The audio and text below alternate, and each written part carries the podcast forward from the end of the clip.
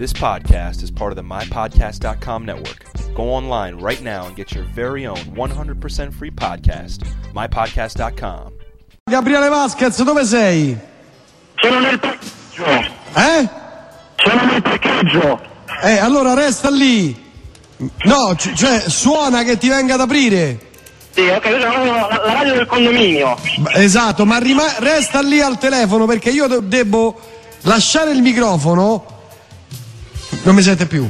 Sì, ti sento, ti sento. Eh, lasciare il microfono, venire lì ad aprirti e poi tornare qui. Quindi tu parla a vuoto mentre io arrivo. Cioè, questa si chiama professionalità questa.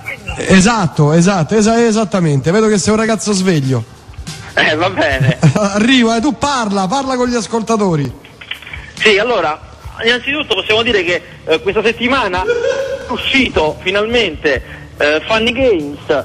Eh, io sono stato a vederlo purtroppo a pagamento perché l'anteprima stampa non, è, non fu contemporanea con un altro film che ho dovuto vedere, per cui non ho potuto fare, non, non mi sono potuto sdoppiare. Non posso, eh, tanto siamo entrati.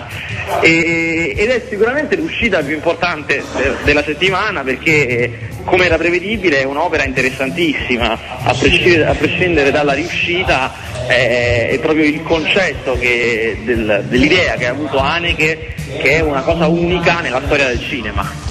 No, no, continua a parlare, continua a parlare. Sì, io è una Ecco, cosa che non ha, non ha uguali nella storia del cinema, anzi eh, lo dico più che come un'affermazione an- anche come una domanda, nel senso che eh, io non riesco a pensare ad un altro esempio di un regista che rifà un proprio film e sceglie di rifarlo uguale.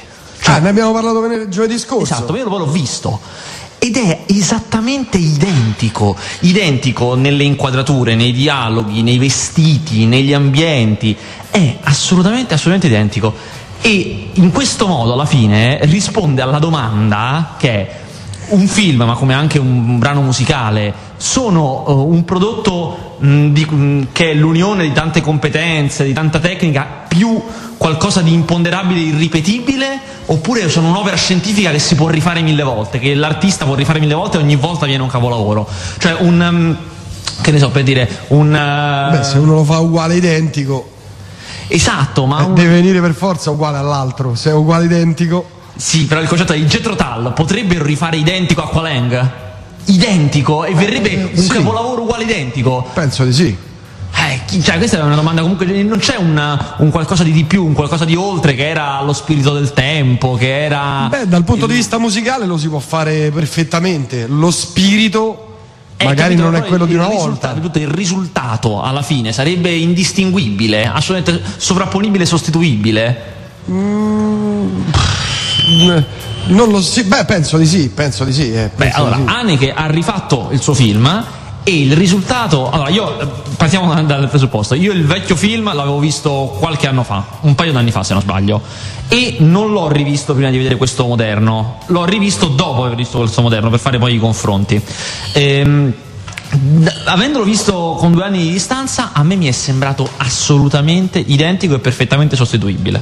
Quando poi ho rivisto subito dopo il vecchio, mi sono accorto che ci sono delle, in effetti delle piccole differenze, molto molto molto piccole, diciamo quasi maniacali, eh, la, la più importante delle quali, anzi sono due le più importanti, una è l'introduzione del telefono cellulare che all'epoca non c'era, uno era così diffuso ed era, invece del telefono cellulare si usava un cordless per l'economia della trama e, e l'altra è il fatto, non ci avevo pensato, che uno è in tedesco e uno è in inglese. Per noi sono tutti quanti in italiano, perché tanto sono Eh, doppiati. certo, certo. Però, l- siccome è un film che ha molto a che vedere a un certo punto con l'educazione, le buone maniere, il, il fatto che fosse in tedesco l'originale fa sì che ci sia un'attenzione più maniacale eh, su questo versante, perché per dirne una solamente, il tedesco come l'italiano ha il tu e il lei, mentre l'inglese no, per dire. Per cui ci sono del- dei piccoli formalismi che non si possono ricreare nell'americano, ma appunto sono, eh, sono dettagli alla fine, sono dettagli e il film secondo me è assolutamente, assolutamente sostituibile. Eh, la, la cosa forte, come anche ha detto Anneke, è che in questa maniera, con una produzione americana, il film arriva a un pubblico che la versione austriaca non poteva raggiungere, perché comunque A, il pubblico degli americani che non vede cose che non siano americane, B, eh, il pubblico un pochino più commerciale, mm, lo vediamo perché il film è pubblicizzato come il nuovo arancia meccanica, è pubblicizzato a truffa proprio. Perché... Come, come, come no, arancia meccanica? Sì, ci sono i cartelloni per la città che dicono nel 1971 arancia meccanica vi sconvolse, ora preparatevi a Funny Games. Mamma mia. Ma un truffone perché Eh, è un film molto molto bello per carità, ma non, diciamo, non è arancia meccanica nel senso in cui se lo può immaginare uno spettatore comune. Ha in effetti dei punti di contatto autoriali, però altissimi, per cui il- è normale che la gente rimanga delusa. Eh, io non l'ho visto al cinema, per cui l'ho visto con altre persone e le reazioni non sono state delle migliori. Perché Porta- comunque, eh sì, perché erano stati, Ridateci soldi. erano stati ingannati proprio. Insomma, è chiaro che è un. Una truffettina. sì, insomma, si è- c'era un pubblico sbagliato, ecco, insomma.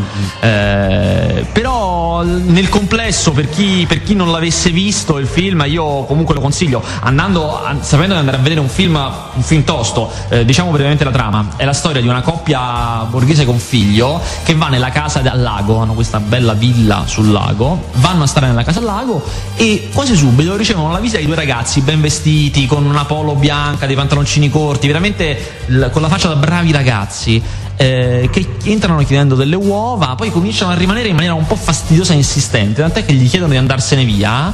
C'è un diverbio e comincia la violenza. Comi- questi qui comi- li menano, li chiudono in casa e si capisce che in realtà il loro obiettivo era eh, in maniera in stile arancia meccanica entrare là dentro, fare casino, eh, senza poi la finalità di rubare soldi, semplicemente torturarli. E questa tortura alla coppia borghese è in realtà una tortura al pubblico, perché tutti immedesimi con la coppia borghese subito, che sono i, i meno eh, i- sono i buoni, più indifesi, diciamo. insomma, Sì, eh, indifesi. gli indifesi e i buoni. E il regista fa di tutto per torturarti perché gli nega qualsiasi possibilità di salvezza. Prima te le fa vedere, insomma, a un certo punto il bambino riesce a scappare, ma tanto lo sai che non ce la farà. Il telefono cellulare sembra che ritorna a prendere, ma non funziona, la batteria scarica. Ci sono mille di queste cose che ti danno un senso di tortura incredibile, fino a un colpo di scena micidiale che non rivelo, che chi ha visto Funny Games conosce, è clamoroso, ma che rimarca ancora di più come il regista no stai seduto, ti sto torturando. Tant'è che come spesso accade nel cinema di Haneke, alla fine c'è un senso di rabbia forte, è come se si avesse litigato col regista, come se avessi litigato a morte con lui. Però e questa è la, è la sua forza incredibile perché lo fa in una maniera molto raffinata, lo fa eh, in una maniera eh, molto, come dire, mh, intelligente, con un grande senso del cinema. Vedete, ci sono delle inquadrature che sono le stesse del vecchio, meravigliose, che non si vedono di frequente, insomma. Eh, per cui se potete, in maniera p- preparati a vedere un film bello autoriale, io lo consiglio andarlo a vedere, Funny Games. Ah, rispondo a un po' di messaggi che mi sono arrivati in precedenza. Gioco in una sala giocata texana dove è una sala, vieni a trovarmi. Magari se mi dici dove e mi fai uno squillo mi farebbe molto piacere, molto piacere. Eh, poi qualche mese fa avevi 22 anni, com'è che io invecchio e tu ringiovanisci? Eh beh, oh, eh. Anche io gioco a Texas a Piazza Capri oppure c'è il Light Nuts patrocinato dalla FIGP dove fanno i satelliti e per gli EGP. Se vuoi info chiamami dottor Prog e adesso ti chiamo, non scappi. Lunedì sera è passato un meraviglioso trio, non ricordo bene il nome, Uzeb, Uzeb senza I, Uzeb.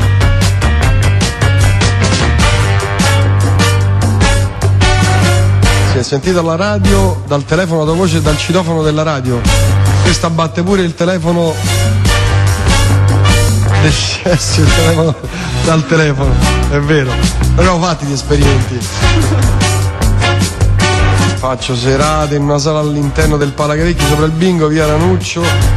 Sta proprio a ma è lontano per me, oh, mappa, è lontanissimo. Si gioca tutte le sere, ti consiglio di venire, quant'è il buy-in? Buy-in? Comunque chiamerò Ti devi- ti questi devi andare amici. a rovinare, cos'è? Stai meditando di rovinarti. No, no, no. Tornei, tornei. Ma se doppiavano il, in, eh, il vecchio in inglese non facevano prima? Sì, è verissimo. La verità, mi sono dimenticato di spiegare perché tutto questo come è successo che Haneke abbia fatto questa cosa, abbia rifatto un suo vecchio film identico. La verità è che gli americani volevano rifarlo, volevano rifare Funny Games e Michael Haneke era contrarissimo a questa cosa, assolutamente non voleva, eh, ma alla fine non decide lui, decide la produzione, quelli che hanno i diritti del film, per cui la produzione gliel'aveva dato agli americani, i quali avevano già preso Tim Roth, Naomi Watts come, come sono nel film, e a quel punto Haneke, disperato dal fatto che gli americani rifacessero il suo film, ha detto no no fermi tutti, lo rifaccio io, lo rifaccio io e lo rifaccio identico, perché, non, perché, lui non voleva che fosse toccato il film, per cui se ne è assunta lui la Lui si, si, poteva opporre a questa cosa, visto eh no, che la perché produzione... non ha i diritti. Eh, appunto, quindi potevano fare quello che volevano, però sono stati bravi a, a ridarglielo a lui. Ah sì, certo, certo, sì, sono, sono stati gentili a ridarglielo. Bevo, eh. Scusate, dopo due ore e mezza di chiacchiera. Chiacchiera, apri le porte, via. Apri le porte, è vero. Allora, insomma, i film. C'è un messaggio, ieri Dove? ho visto Funny Games. Ah, eccolo qua. Penso sia il film peggiore in assoluto degli ultimi 30 anni, sconsigliato. Eh, lo so, non so se anche quel, l'ascoltatore in questione è rimasto fregato da una cartellonistica errata. Il film peggiore degli ultimi 30 anni, insomma, direi proprio di no. Secondo me è un film molto raffinato. Però capisco che fa arrabbiare, è un film duro proprio, duro con lo spettatore. Canzone di Bob Marley, l'abbiamo messa proprio in apertura di trasmissione, due brani, niente po' di meno che.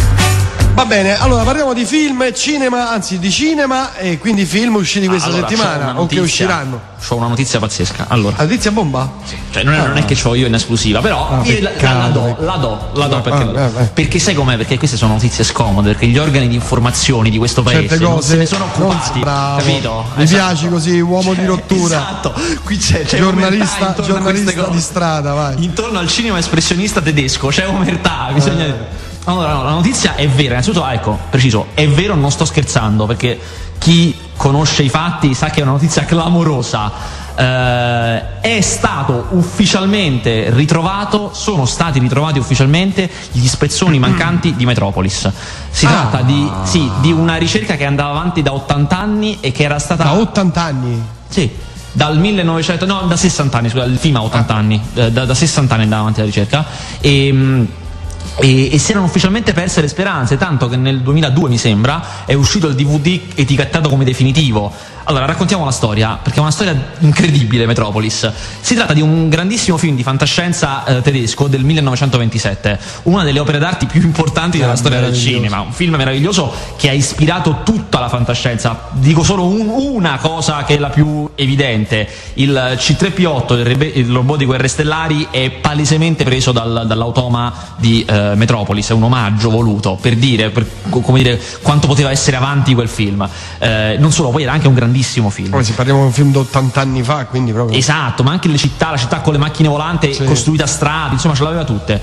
Eh, il, il, caso volle che il film al momento della distribuzione americana fu tagliato pesantemente, molto molto tagliato. Eh, ci fu la guerra in Germania e andarono distrutti i negativi originali. Per cui, per un motivo o per l'altro, per quei casi assurdi della storia del cinema, ci siamo, do, dopo la guerra, ci siamo ritrovati con un Metropolis tagliato, a cui mancavano delle scene. Ed è il Metropolis alla fine che abbiamo visto tutti quanti, perché eh, chi ha visto l'originale penso sia morto ormai, non, non, c'è più nessuno che lo ricorda. E si può dire ragionevolmente che Metropolis sia diventato il mito che è, l'ha riconosciuto come un'opera d'arte, invenzione monca, senza delle scene tra l'altro senza delle scene abbastanza importanti, perché la trama verso la fine comincia a avere proprio ah, dei sì, buchi. è vero, è vero. Era anche montato male, aveva proprio dei problemi di montaggio, perché non si sapeva come montare le altre scene, si erano perse le indicazioni. Nel 1985 Giorgio Moroder ne fece una versione famosissima perché aveva la musica anni 80 come sottofondo, che tra l'altro può suonare come una porcata indegna, ma era una cosa stranamente appropriata, funzionava molto bene. Ma non solo, faceva un'operazione filologica ottima, ricostruendo quelle parti di trama che mancavano. E in effetti col suo montaggio e con la sua. lui quando mancano le scene mette dei cartelli che spiegano cosa dovrebbe succedere. In effetti la trama affilava un po' di più. Poi nel 2002, come ho detto, c'è stata l'edizione definitiva perché sono stati ritrovati gli spartiti originali del, della colonna sonora eseguita alla prima del film. E accanto... Ricordiamo, non c'era la... certo, era, era, era muto, giusto, ricordiamo giusto, che era, non, era, detto, era un film, film muto, muto, quindi non, cioè, non aveva suonavano la colonna sonora con l'orchestra. Esatto. Con un... Nel, nella prima, poi negli altri, negli spettacoli tradizionali c'era il pianista in sala. Eh, per cui c'era questo, questa partitura che a margine aveva delle note riguardo la trama, perché eh, non essendo sonorizzato non, bisognava fare attenzione ad andare in sincrono, per cui eh, c'erano delle notature su quello che accadeva. Da quelle note hanno ricostruito effettivamente come era la trama, hanno trovato qual- cosa c'era in queste scene mancanti.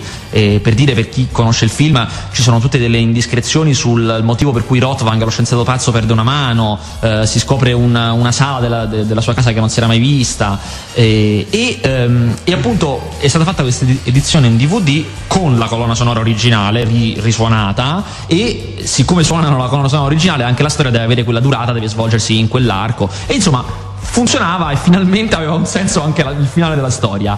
Però adesso, ritrovata questa mezz'ora di scena che è una infinità. Ma scusa, dove l'hanno ritrovata? Ah, giusto, l'hanno ritrovata eh. in Argentina nei sobborghi di Buenos Aires Ma in è, un è, istituto è... di cultura che eh, l'aveva nello scantinato. Ora, questo particolare di dove è stata ritrovata, ammetto, io mi sono documentato su varie fonti anche internazionali, non è chiarissimo. Personalmente mi sono fatto l'idea, dato che è stato arrivato in Argentina, che lì è stato portato da qualche esule nazista, nazista. Certo. secondo me sì, perché comunque troppe cose tutte insieme, quello era un film tedesco, eh, è stato arrivato in Argentina, per cui è probabile che sia così al momento starà, eh, verrà restaurata e uscirà l'edizione. Ma è una, è una pizza, cioè un, sì. il master o è una pizza, una pizza da cinema? No, sì, una, no, è, il, è il master perché sennò non potrebbero fare la cosa, è il master. E il master originale hanno trovato? Sì, ma non, non ce n'è solo uno, dei, i, i, positivi, i cosiddetti positivi, non è solamente uno, sono, spesso sono più di uno, dipende quante ne vengono stampati, dai, dai quali poi si fanno i negativi, I negativi. che sono... Le,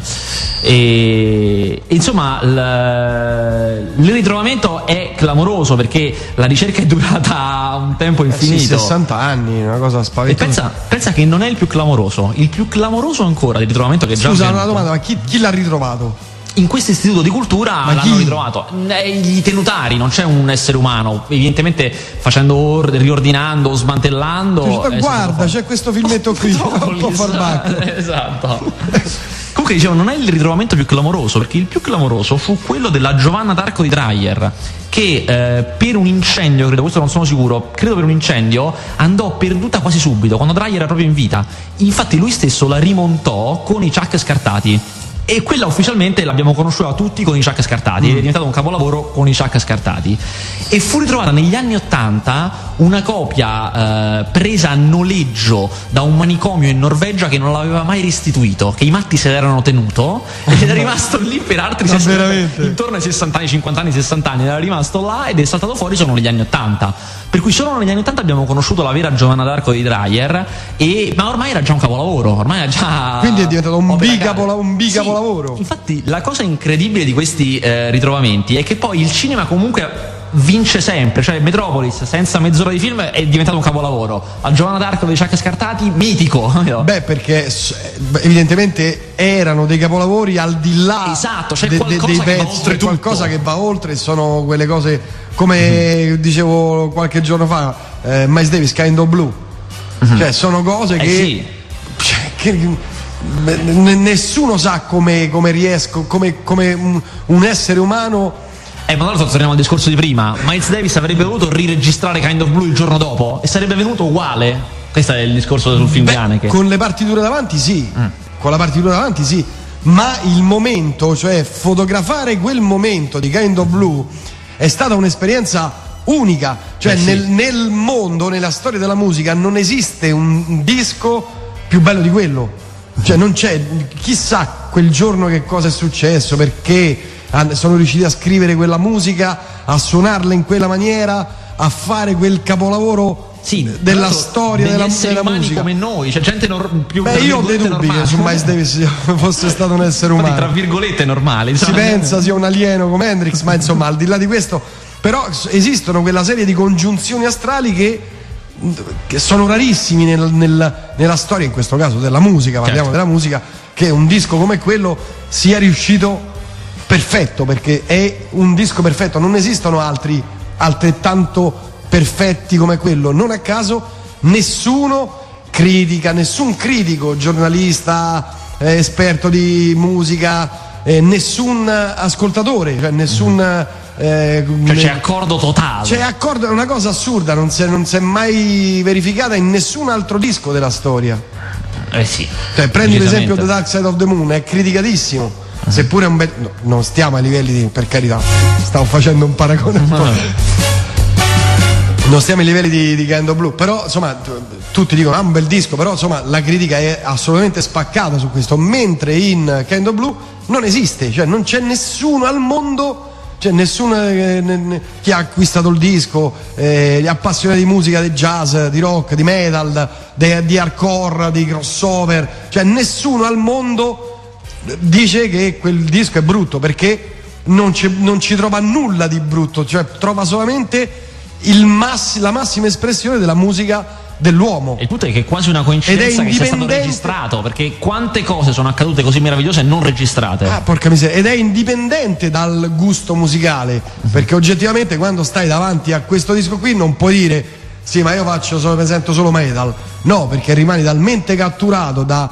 da quel disco che dici cioè, il jazz mi fa schifo, non lo posso sentire, ma quel disco lì cioè, è Vince un- su tutti. È, è un capolavoro. Così penso accada anche, sia Sì, accaduto per questi film, questi film sono rarissimi. Quanti saranno i film capolavoro nella storia No, del que- cinema? sì, di- diciamo quelli che possono colpire chiunque che, che Sì, la- l'assoluto. guardo, però questo eh.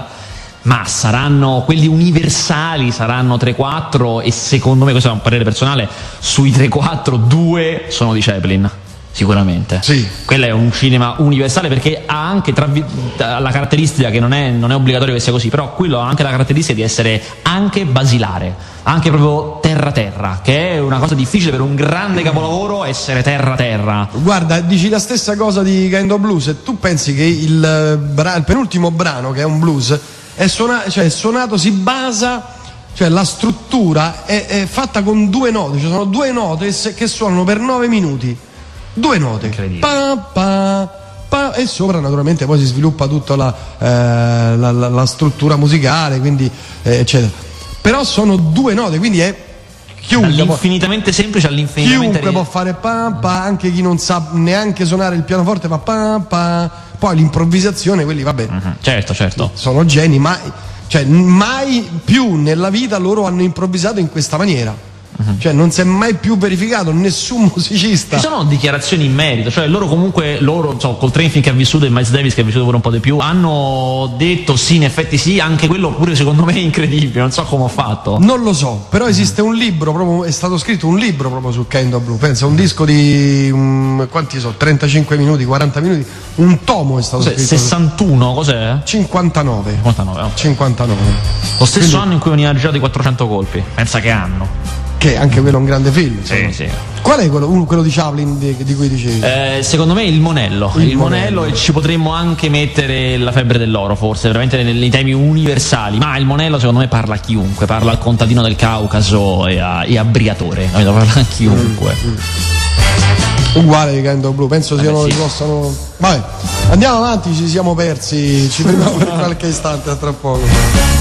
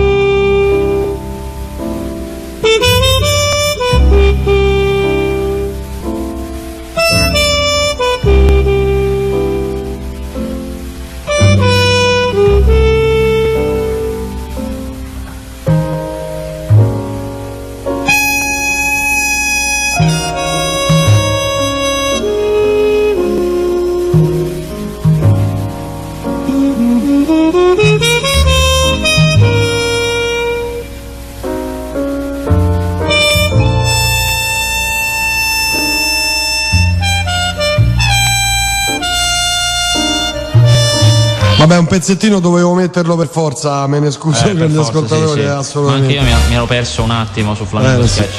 Allora, un po' di messaggi, mentre Giorgia, che salutiamo, si è perduta in una strada sterrata a Capena.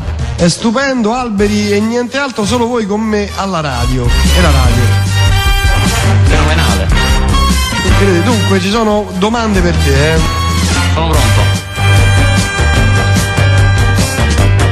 Aspetta, eh, devo trovarli che ci avete bombardato. Anche il finale è identico perché non ho capito bene il pezzo del telecomando, però lo considero un gran bel film e già immaginavo che non avrebbe avuto niente a che vedere con arancia meccanica. Sì, il finale identico e il pezzo del telecomando a cui fa riferimento è quella svolta, si, può dire del telecomando, tanto non si capisce, è quella svolta di trama incredibile che appunto come dicevamo prima ribadisce, se lo dico per, per eh, l'ascoltatore, eh, ribadisce il, la forza del dittatore regista che, che nega allo spettatore qualsiasi possibile soddisfazione e anzi lo tiene lì a essere torturato.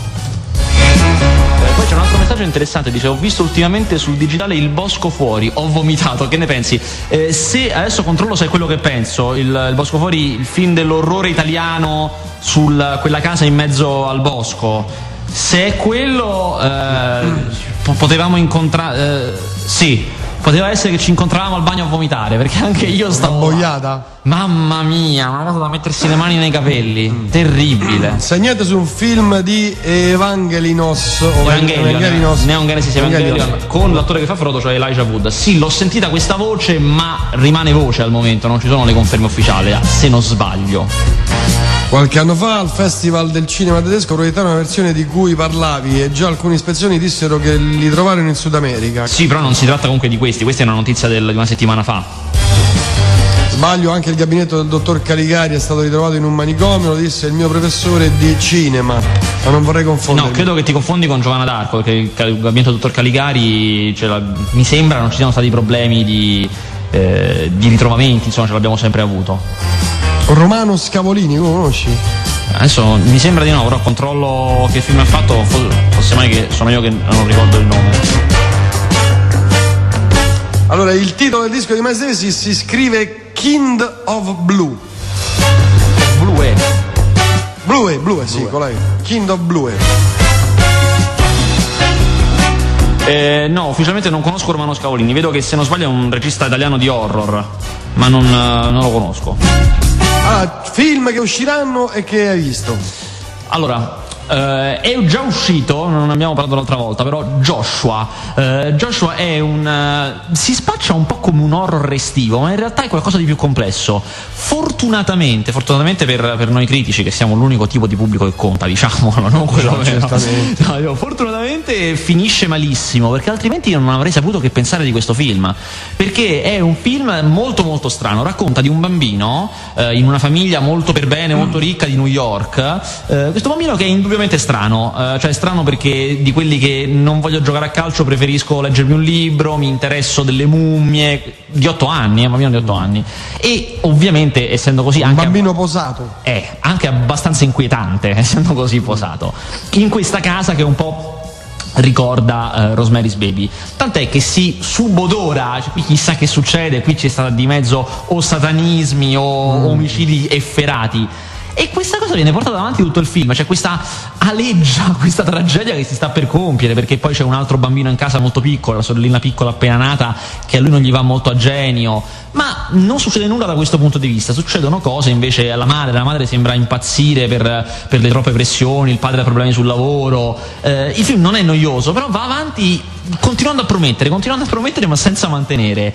E non rivelo cosa succede alla fine, alla fine succedono molte cose, eh, però secondo me sono veramente, cioè svacca proprio alla fine, mentre tutta questa parte iniziale di creazione dell'aspettativa è fatta, fatta molto molto bene perché eh, si mettono in piedi tante, eh, tante possibili trame, il, il regista sa benissimo come farti credere delle cose semplicemente con uno sguardo, inquadrando una cosa da lontano e te già ti sembra di aver capito tutto quando invece poi non è, non è esatto. Eh, è un film abbastanza angosciante, se, specialmente se eh, non so, avete da poco messo su famiglia. Eh, cioè non andate a vederlo. Sì, è particolarmente angosciante perché in effetti mette in piedi, cioè lavora molto sulle paure inconsce della famiglia che nasce, un, specialmente del padre, perché si concentra molto sulle paure del padre, eh, del, di quello che potrebbe succedere, del non, alla fine avere un figlio e non conoscerlo fino in fondo. Insomma, è, da questo punto di vista è forte, però finisce proprio da mettersi le mani nei capelli e fortunatamente noi critici possiamo scagliarci, fortunatamente. Allora, stasera un bell'honor di Gio D'Amato. Ma no, ma rispolveriamo Metropolis questa sera, mi sembra la, eh, già, la sera eh, giusta già. per festeggiare.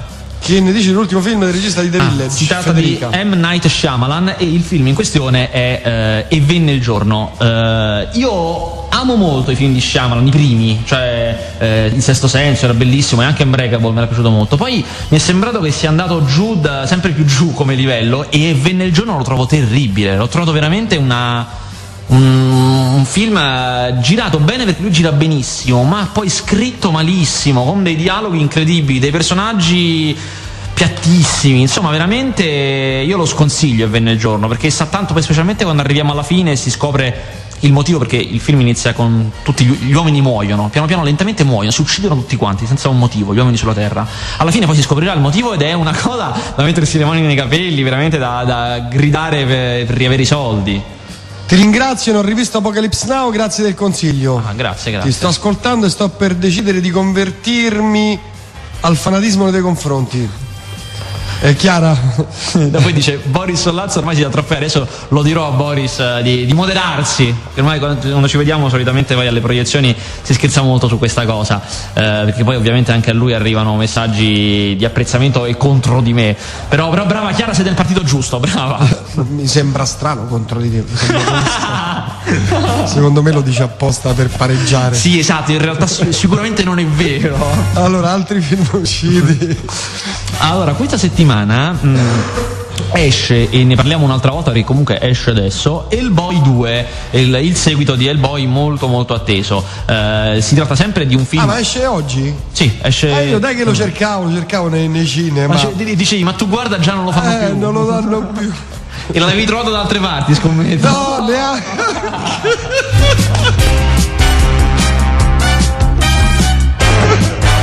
Prego, andiamo avanti. E, e insomma esce oggi il Boy 2 eh, che è appunto il secondo capitolo della saga di Hellboy sempre diretto da eh, Guillermo del Toro che era il regista del primo ma anche il regista del La spina del diavolo e di eh, il, labirinto del fauno film che io, mi sono piaciuti tantissimo. E, eh, e secondo me il Boy, è, il Boy 2 è esattamente come il primo cioè eh, è un film supereroistico buono che non aspira a essere più di quello che è il che è un pregio perché fa bene quello che vuole fare eh, un sacco di, di ritmo eh, ben girato buon tutto. Poi c'è, c'è la fotografia di Guillermo Navarro che è il direttore della fotografia di fiducia di Guillermo del Toro che è fortissimo è veramente bravissimo e si vede. Qui poi ci sono anche più soldi essendo il secondo capitolo il primo è andato molto bene cui ci sono eh, un uso migliore degli effetti speciali eh, non un abuso ma un uso migliore insomma si vede tutto quanto. Più raffinato? Sì, anche leggermente più raffinato, perché si vede che insegue di più le fisse di Guglielmo del Toro. Per esempio, Guglielmo del Toro è fissato. Tu l'hai visto il labirinto del fauno? Eh, No, no, no. No, no, è fissato con gli occhi, cioè con le pupille proprio. Eh, i- le creature che idea lui e il suo team, poi perché non è solo lui, comunque hanno sempre qualcosa di particolare relativo agli occhi, hanno le pupille dislocate in parti strane del corpo. E, e queste, queste e altre eh, fisse di Guglielmo del Toro si ritrovano di più in questo film, segno che mh, ha avuto più possibilità comunque. Eh, come ho detto, io non sono un grande fanatico di Hellboy e l'ho trovato a livello del primo, che insomma è già un pregio perché magari tutti i sequel fossero a livello del- degli originali. Per cui alla fine secondo me è un gran buon intrattenimento, ecco. Pizza e cinema. Beh, esatto, Eh? esatto. Prima pizza, poi cinema. Esatto, pizza il boy e poi tutti al letto. Gran serata. Che ne pensi di Enzo Castellari? Telegrafico perché abbiamo un quarto d'ora. Grandissimo, grandissimo Castellari, no, non potrei dire nulla di male. Ti è piaciuto Donny Darko? Mi piace troppo parlare di cinema, per me è un capolavoro. Eh, sì, Donnie Darko mi è piaciuto abbastanza, non lo trovo un capolavoro, ma un film senz'altro interessante, meno banale di quello che sembrerebbe, eh, perché è un film di quelli intreccio, molto di quelli da, mh, da- da pensarci molto, che lasciano molti buchi che vanno colmati poi dallo spettatore. Però è anche girato bene, solitamente questi film qua non sono girati bene, invece Donnie Darko anche, insomma, è- per cui eh, mi, mi piace abbastanza. Denti Tit, piaciuto Scavolini ha diretto un film da cui Argento ha ripreso Profondo Rosso e non solo. Ah, non lo sapevo. Tilt deve, deve uscire, deve uscire, vi dico rapidamente, non vedo l'ora di vederlo, non so se ne avevamo già parlato qui, e vi dico rapidamente la trama, è un film dell'orrore che narra di una ragazza che ha i denti nella vagina. Questa è la Ah, è trama. vero, ne avevamo parlato, Esatto. E sono ansiosissimo di vedere questo qua che il film, cioè questa è la Che non è fobia. un porno, No, ricordiamo. assolutamente non si vede nulla. Eh, è la- questa è la fobia definitiva dell'uomo. Io non, eh, sono ansiosissimo di vederlo e, e farmi una bella idea sul, eh, su questo film. Il film su Guevara in due parti è uscito già tolto nelle sale, ma ancora deve uscire. Come si chiama? Eh, si chiama Ce, deve ancora uscire, è stato presentato a Cannes ed è di Soderbergh, qui dobbiamo ancora vederlo. No, Federico, non è quello di con Cage motociclista, il boy. Quello è eh, Ghost Rider ed è terribile. Una cosa brutta però. Hai un altro lettore, Apocalypse mi ha fatto tardare un'ora e mezza. Mr. Fast Parsifal. Grande Parsifal. Che ne pensi del casotto, brutti, sporchi e cattivi? Grandi, grandi. Tutte e due straordinari. Specialmente Per eh, me. preferisco Brutti Sporchi e Cattivi, lo trovo Terribile avanti film. anni luce. Poi c'è anche Terribile. sul cinema di Kusturica, avantissimo, veramente. È brutto visto martedì sera, cosa? È il boy? Eh, chi lo sa, forse è il boy. È uscito ieri. Allora, altri film usciti o che usciranno? Allora, esce, eh, eh, eh, ecco, film da evitare, categoria film da evitare, esce Il mio sogno più grande, che è un film sul calcio girato dagli americani, eh, che, eh, è un film con Andrew Shue e Elizabeth Shue. Elizabeth Shue è una nuotatrice famosa, se magari il nome non dice nulla, ma a vederla la si riconosce, per esempio la, la ragazza di, eh, di Michael J. Fox in Ritorno al futuro 1, per dire, insomma, ha fatto parecchie cose. E Andrew Shue aveva fatto Melrose Place, per cui è un altro volto noto, sono parenti, hanno fatto questo film sul calcio che incredibilmente è la storia loro, di quella loro famiglia, perché racconta la storia di questa famiglia dove il, il figlio grande giocava a calcio e muore in un incidente e la figlia femmina eh, si batte per diventare calciatrice e riscattare il, il nome della famiglia, che è la storia di Elizabeth Shue, sì, o- o- o- come ho letto, che è una cosa abbastanza impressionante. Eh, il film è abbastanza ridicolo come film, il calcio come viene ripreso è totalmente ridicolo invece, perché comunque per quanto ehm, ci siano buone scene di calcio, di palleggio, eccetera, eccetera, già poi il calcio è difficilissimo da filmare, ma è la concezione dello sport che è all'americana, cioè concepiscono il calcio come il football, uno sport dove, import- dove il, eh, l'importante è farsi valere, dove non esistono gli schemi, dove non esiste la difesa, insomma, veramente, veramente ridicolo sotto tanti, tanti, tanti punti di vista, per cui la- direi di evitarlo senza, senza alcun dubbio. Si chiama Il mio sogno più grande e non andatelo a vedere. Tit pessimo, la show non aveva fatto anche via da Las Vegas. Poi Eh, su può Kenny il guerriero ne abbiamo grandi- parlato giovedì scorso. Sì, in due parole non è un gran film, rielabora la storia molto rapidamente per andare dritto alla parte su Sauzer, però io capisco benissimo che forse alla fine per un vero fan vale la pena andarsi a vedere Ken sul grande schermo. Bene.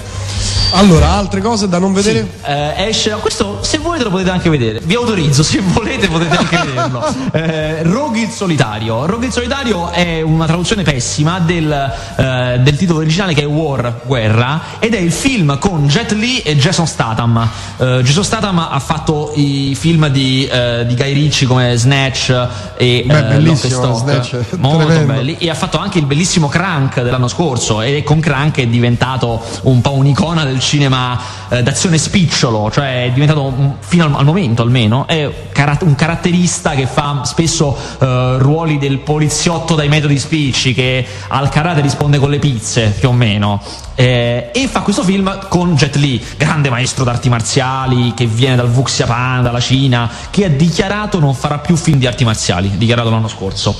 E, e è appunto è un poliziesco eh, girato in America, ma la storia ha un sapore orientale, sapore orientale dei polizieschi orientali, come eh, i film di Andrew Lau sembra. E cioè è una storia di due colleghi, eh, eh, uno dei quali muore, l'altro vive, vive per prendere il- l'assassino di questo, di questo- del collega morto, che è poi un, un, un, un serial- no, scusa, un sicario che eh, fa avanti e indietro tra la mafia cinese e la mafia giapponese in America per mettere l'uno contro l'altro, che sembra un po' eh, il pugno di dollari.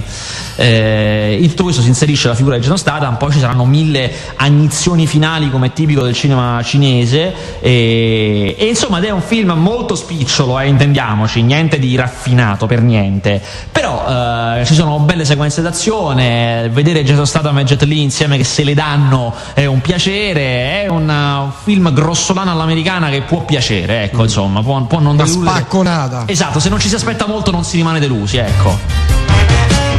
Altri film da non vedere? No, per, eh, ci, Ah, siamo ci siamo. Per, per la settimana. Eh, passiamo alla televisione? Sì, passiamo alla televisione. Ah, qui dicono c'è qualcuno che ha già visto War. Allora, un film dal titolo italiano sembrava una boiata, invece mi è piaciuto tanto e se mi lasci ti cancello. Eh sì, un grande classico della mala titolazione all'italiana. Aveva un titolo originale molto più poetico che era Eternal Sunshine of a Spotless Mind, che però è stato tradotto così e chissà, non si è mai capito se abbia fatto danni o no questa titolazione, perché se da un lato tanti che lo vorrebbero vedere vengono scoraggiati da un titolo così stupido, dall'altro tanti che non lo vedrebbero mai vanno a vedere un film che pensano leggero e si trovano di fronte a un'opera importante. Per cui alla fine, il- sì certo poi a livello teorico non andrebbero fatte queste cose, su questo siamo d'accordo tutti, andrebbe preservato l'intento originale dell'opera, però a un livello commerciale ci si continua a chiedere se sia male o no. Qui dicevo, Andrea ha visto War ma non, non gli è piaciuto, di, di- di Statham molto meglio Transporter 1 e 2. Ma non lo so, non saprei, non saprei. Che ne dite di Once, Lorena? Abbiamo già parlato? Sì, ne abbiamo Sì, sì, parlato. abbiamo parlato, te hai avuto modo di screziare la colonna sonora a dovere, Sì, sì. però il film è valevole, eh, il film è valevole, è un gran bel film. Uh, allora, televisione. In televisione fa- c'è un caso stranissimo. eh, eh, Cult, Cult Italia, la rete satellitare, manda sabato, cioè dopodomani, alle 21.05 Film Rosso. Eh, film Rosso è un- il terzo dei tre film della trilogia dei colori. Infatti il titolo completo è Tre colori Film Rosso, che è una trilogia girata a cavallo a metà degli anni 90, cioè metà degli anni 90 da Krzysztof Kieslowski. Eh, è un film bellissimo, bellissimo, eh, che porta a conclusione una trilogia, ma può essere visto anche indipendentemente. I film non sono legati se non da macro argomenti. Sono film blu, film bianco e film rosso e sono come i colori della bandiera francese e ognuno affronta un tema libertà, fraternità e egalità. Eh, film rosso, dicevo, è stupendo e lo consiglio, ma in maniera totalmente casuale, il giorno dopo, sulla 7, quindi su un canale eh, via etere, all'1.35 del mattino, fanno film bianco. Eh, che è il primo della, della trilogia, che tra l'altro è anche il più divertente perché è girato con un piglio molto più ironico, eh, è il più polacco dei film, perché Kieslowski è un regista polacco, ma la produzione di- di- dei film tre colori è francese ovviamente. Eh, però, eh, dicevo, film bianco è il più polacco perché ha una parte che si svolge in Polonia, ci sono gli attori feticcio di Kieslowski. Eh, io li consiglio entrambi, eh, anzi li consiglio tutti e tre, film bianco, film blu e film rosso. Ripeto, questi qui li fanno su eh, sabato su Cult Italia alle 21.05 tre colori film rosso e domenica sulla 7 all'1.35 del mattino tre colori film bianco. Eh, martedì fanno un film imprescindibile per gli amanti della musica, eh, L'altra faccia dell'amore. Tu l'hai visto? No, no, Eh, il film che di Ken Russell che racconta la vita di, di Tchaikovsky. No, no. Eh, è imprescindibile per gli amanti della musica non solo classica, secondo me, perché eh, ha- è un film superato da tanti punti di vista, come molta del- dell'opera di, di Ken Russell, che era ed è un grande regista, ma purtroppo aveva intrapreso un binario che non è stato più proseguito, per cui molte delle sue cose viste oggi suonano un po' ridicole, anche se all'epoca non l'erano, anzi erano devastanti. Comunque, l'altra faccia dell'amore, eh, che in originale si chiama Music Lovers, ha eh, alcune tra le più belle sequenze video che accompagnano una musica. Cioè, quando lui suona eh, o risuona comunque la musica di Tchaikovsky, eh, vi sono abbinate delle, delle sequenze, alle volte sono dei ricordi, alle volte sono delle cose immaginate, alle volte addirittura sono eh, il- ciò che immaginano l- gli spettatori, gli ascoltatori che stanno nella sala e ascoltano il concerto. E sono fenomenali, fenomenali per quello che trasmettono, per quello che mostrano e per come si, sono in armonia con. Con la musica, un'armonia che non è come quella dei videoclip, che è molto, mh, eh, che è molto dovuta al ritmo, ma ha un'armonia per concetti, insomma è un, un- un film dotato di, di una grandissima componente visiva, eh, oltre che chiaramente sonora, perché è un film sulla musica. Eh, come ho detto, per molti versi forse un po' superato, alcune scene forse un po' ridicole, viste oggi, un po' una carnevalata, eh, però da altri punti di vista, per esempio la, eh, la scena del, mm, del- del vagone letto, per chi la ricorda, è ancora ad oggi una scena fenomenale, ecco. Qui dicono, non è il regista di Tommy Ken Russell? Sì, è il regista di Tommy Ken Russell. Allora, Fabiola che è un'esperta a questo punto, possiamo dirlo,